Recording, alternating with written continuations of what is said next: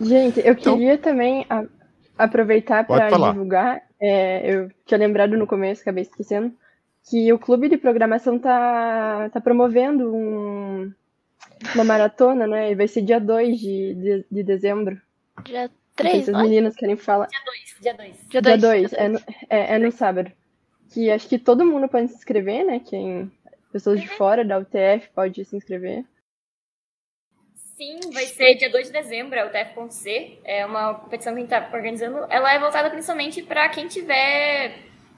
Come... Não começando a programar, mas não necessariamente precisa se envolver com maratona. Então a gente está preparando uma prova que seja para todo mundo, assim, que não exija ter conhecimento com maratona antes e tudo mais. Inclusive, um dos prêmios é o premiado Lovelace, que vai ser para equipes compostas inteiramente por mulheres ou pessoas nominárias. Então,